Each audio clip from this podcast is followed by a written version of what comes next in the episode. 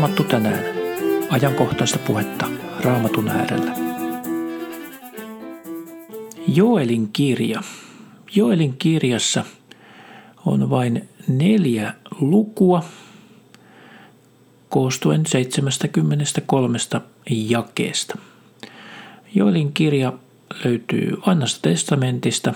Se on järjestyksessä toinen niin sanotuista pikkuprofeetoista – ja tuo nimitys pikku profeetta tulee juuri siitä, että tosiaankin se on varsin lyhyt kirja, vain neljä lukua. Sen sanoma kuitenkin on suuri ja merkittävä. Nimi Joel tarkoittaa Herra on Jumalani. Joel. Joelista tiedämme varsin vähän. Hän toimi Juudan valtakunnassa – luultavasti Jerusalemissa. Hänen isänsä nimi oli Petuel, sen me tiedämme. Mutta tästä Petuelista emme tiedä tämän enempää, mutta voimme päätellä, että koska Raamattu mainitsee hänet nimeltä, niin hän oli hurskas ja Jumalaa pelkääväinen mies. Mahdollisesti juuri Jerusalemista kotoisin. Joelin kirjan päämääränä on varoittaa Juudan kansaa Jumalan tuomiosta, joka kohtaisi sitä sen syntien vuoksi. Ja kirja pyrkii kehottamaan ihmisiä palaamaan Jumalan luo. Joel kirjoitti tämän kirjan noin vuonna 835-796 ennen Kristusta, eli noin 800 vuotta ennen Jeesusta. Juudan kansa tuolloin oli vaurastunut, mutta muuttunut itsekeskeiseksi ja huolettomaksi. Se piti ikään kuin Israelin Jumalaa, taivaan ja maan luojaa, ikään kuin itsestäänselvyytenä. Ja oli alkanut pikkuhiljaa palvoa epäjumalia ja tehdä monenlaista syntiä. Joel varoitti nyt kansaa siitä, että tällainen elämän tyyli toisi väistämättä Jumalan tuomion kansan päälle. Alkusysäys Joelin profetiaan tuli luonnonkatastrofin kautta. Heinäsirkka vitsaus oli tuolloin iskenyt maahan. Ja Joel totesi kansalle, että Jumala oli sen takana. Se oli ensimmäinen Jumalan varoituksista. Jos kansa jatkaisi elämistään, kuten se nyt teki, jotakin vielä pahempaa tapahtuisi. Toinen Mooseksen kirjahan on kertonut jo aiemmin siitä, että heinäsirkkavitsaus on yksi Jumalan tuomion keinoista. Kahdeksas Egyptin kymmenestä vitsauksesta oli ollut juuri heinäsirkkojen tuholauma. Tämä Joelin aikana tapahtunut heinäsirkkavitsaus ja sitä seurannut nälän hätä oli ehkä juuri se, mitä profeetta Elisa oli profetoinut – ja tuo kohta löytyy toisesta kuningasten kirjasta luvusta kahdeksan jakeesta yksi, jossa sanotaan näin. Elisa sanoi naiselle, jonka pojan hän oli herättänyt henkiin, lähde perheinesi pois Israelista ja asetu jonnekin muualle asumaan. Herra lähettää tähän maahan nälän hädän ja sitä kestää seitsemän vuotta. Eli ehkäpä tämä Joelin kokema heinäsirkka-vitsaus oli myöskin se sama vitsaus, jota profeetta Elisa oli profetoinut. Tämä varmaa tämä ei kuitenkaan ole, mutta näin voimme ainakin spekuloida. Keskeinen teema tässä Joelin kirjassa on Herran päivä. Joelin kirja alkaa suorasukaisesti sanoilla Herran sana, joka tuli Joelille Petuelin pojalle. Ja tämän jälkeen kirja kuvaa heinäsirkkojen massiivisen leviämisen tuomaa hävitystä. Kuulkaa tämä, te vanhimmat, kuulkaa maan asukkaat, onko tällaista tapahtunut teidän päivinänne tai teidän isienne päivinä? Kertokaa siitä lapsillenne, kertokoot he omille lapsilleen ja lapsen lastet seuraavalle sukupolvelle. Mitä heinäsirkkoilta jäi jäljelle, sen söivät niiden toukat. Mitä toukilta jäi syömättä, sen ahmivat vaeltajasirkat. Mitä vaeltajasirkoilta jäi, sen söivät kalvajasirkat. Valittakaa ja vaikeroikaa. Ja tämän jälkeen Joel mainitsee kaiken kaikkiaan neljä eri heinäsirkkalajia, joista niistä jokainen tuhosi yhden vuoden sadon. Ja sen jälkeen nälänhätää kesti vielä kolme vuotta. Eli tässä oli seitsemän vuoden tällainen tuhon ja kärsimyksen ajanjakso. Heinäsirkkojen aiheuttama tuho toimi samalla myös ennusmerkkinä tulevasta vieraiden valtioiden armeijoiden tulevasta hyökkäyksestä.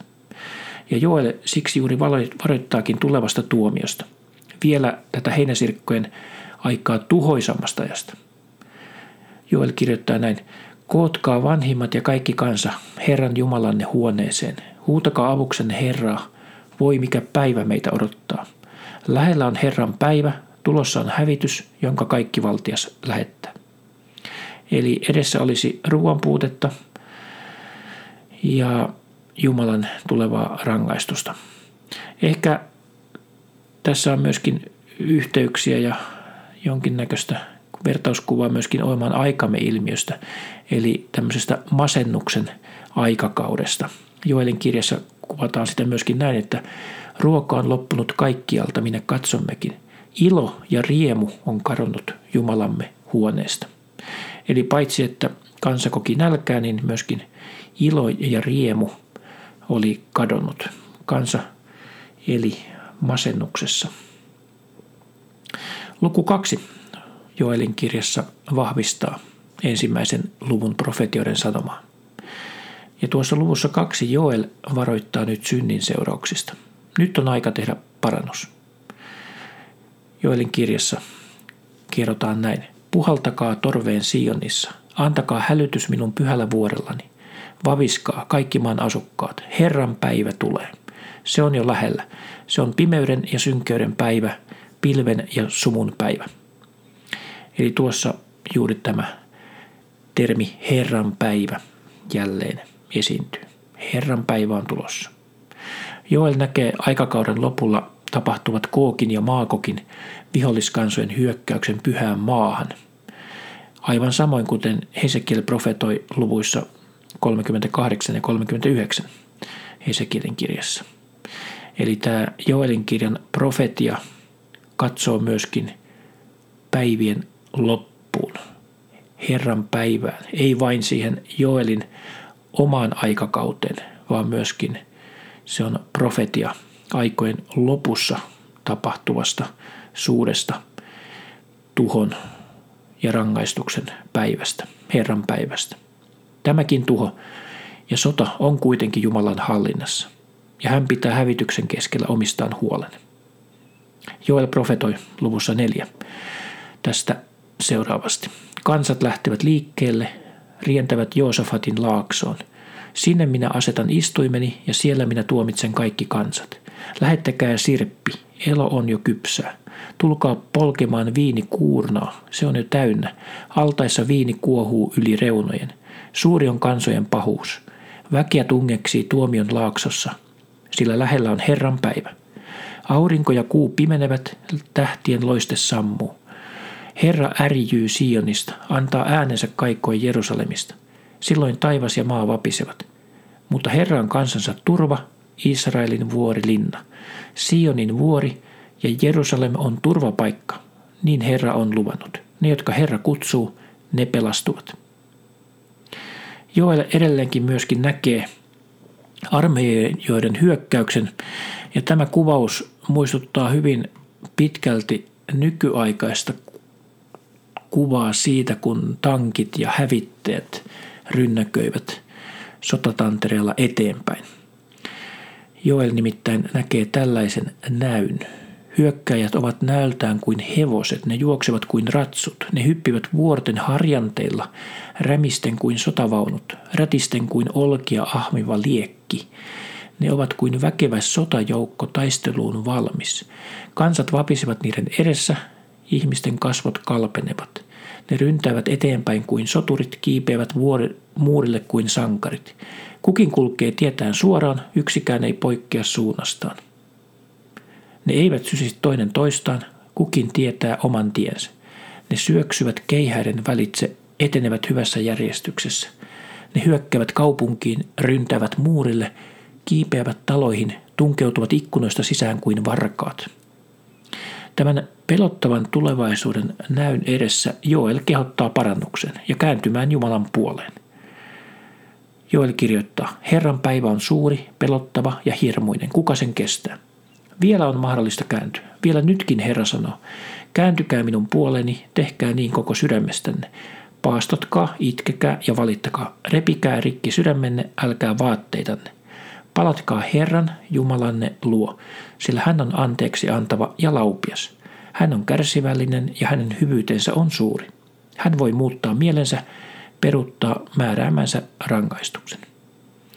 Eli Joelin kirja kutsuu meitä kääntymykseen ja myöskin levittämään viestiä suoraan Jumalan sydämeltä, joka kuuluu näin. Puhaltakaa torveen Sionissa, kuuluttakaa pyhä paasto, kutsukaa koolle juhlakokous. Ja jos me ihmiset käännymme Jumalan puoleen ja teemme parannuksen, niin tätä kääntymystä seuraa rauhan ja ilon aika. Joelin kirjassa luvataan, Sionin lapset, iloitkaa ja riemuitkaa Herrasta Jumalastanne. Hyvyydessään hän lahjoittaa teille jälleen sateen, lähettää sadekuurot ajallaan, antaa syyssateen ja kevätsateen niin kuin ennen. Ja kristillisessä tulkintaperinteessä näitä syyssateita ja kevätsateita tulkitaan myöskin hengellisenä herätyksenä. Ja tässä myöskin kuuluu lupaus siitä, että Herra korvaa kaiken tuhon, joka on aiheutunut. Minä hyvitän teille ne vuodet, jolloin sadon söivät sirkat ja niiden toukat, vaeltajasirkat ja kalvajasirkat, tuo suuri sotajoukko, jonka lähetin teidän kimppuunne. Te saatte syödä ja tulette kylläisiksi. Te ylistätte Herraa Jumalaanne, joka on tehnyt ihmeellisiä tekoja teidän hyväksenne. Minun kansaani ei enää koskaan pilkata. Hyvin ihania lupauksia siitä, mitä Jumala tekee. Me saamme syödä ja tulemme kylläisiksi. Ylistämme Herraa Jumalaamme. Ja tämän kaiken syömisen ja kylläiseksi tulemisen varmaan voimme hyvin tulkita myöskin hengelliseksi syömiseksi ja kylläisyyden tunteeksi. Joelin kirjan kolmas luku aloittaa aivan uuden jakson Joelin profetiassa. Sitä oikeastaan ennakoi jo tuo luvun kaksi viimeinen jae, joka kuului näin.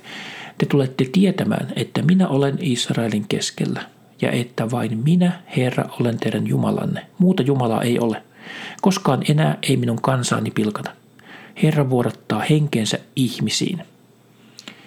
Eli tässä on Joelin kirjasta löytyy ihmeellinen lupaus siitä pyhän hengen vuodatuksesta, joka on tulossa ja jonka Joel näki. Herra vuodattaa henkensä ihmisiin. Ja osittain tämä varmaankin toteutuu jo ensimmäisenä helluntai-päivänä. Joel profetoi tulevasta messiaanisesta ajasta, joka toteutuu päivien lopulla.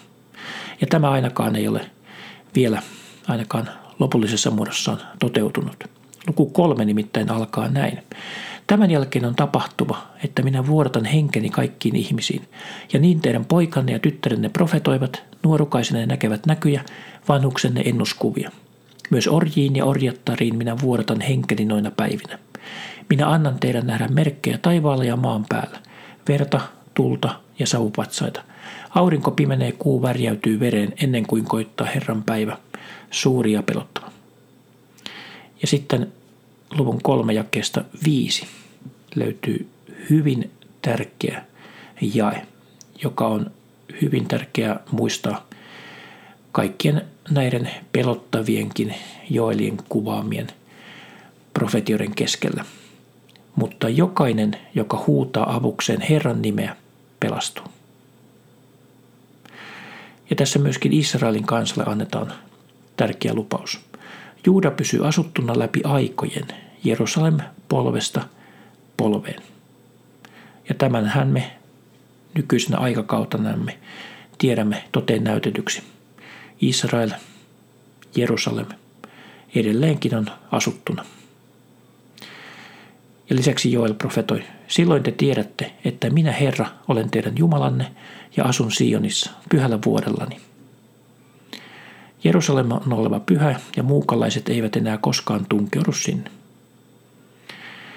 Ja tämän Joelin kirjan luennan on hyvä tulla päätetyksi lukemalla tuo Joelin kirjan viimeinen jae. Se nimittäin sisältää meille hienon lupauksen. Ja tämä lupaus antakoon meille jokaiselle toivoa tähän päivään ja myöskin tulevaisuuteen. Joelin kirjan viimeinen jae kuuluu näin. Herra itse asuu Sionissa. Jumala on kanssamme. Hän pitää meistä huolen myöskin tänä päivänä. Siunausta päivääsi.